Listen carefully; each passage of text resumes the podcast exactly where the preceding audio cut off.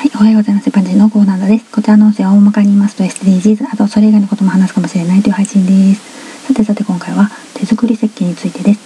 皆さんは石鹸って作ったことありますかね？私は高校の科学の授業で作りました。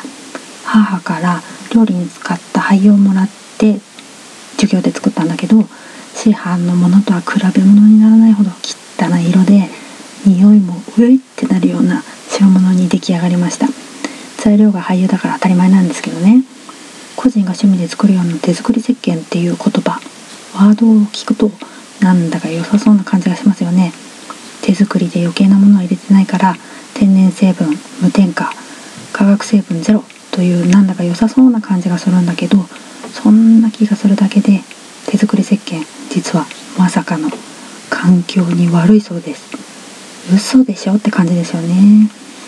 環境省の昔の実験では手作り石鹸と市販の石鹸の BOD 値という値を比べたそうです。BOD 値という値は水の汚れの指標で手作り石鹸は市販の石鹸より2倍近くも水を汚すことが分かったそうです。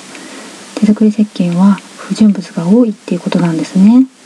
私は以前各家庭で使用した天ぷら油を集めてこう石鹸を作っているっていう環境団体の工場見学をしたことがあるんですけれどもそこの美容デ値が今更ながらちょっと気になってきました、えー、天ぷらの廃油っていうのは酸化して変質したり刺激性物質が生じるそうなんですね。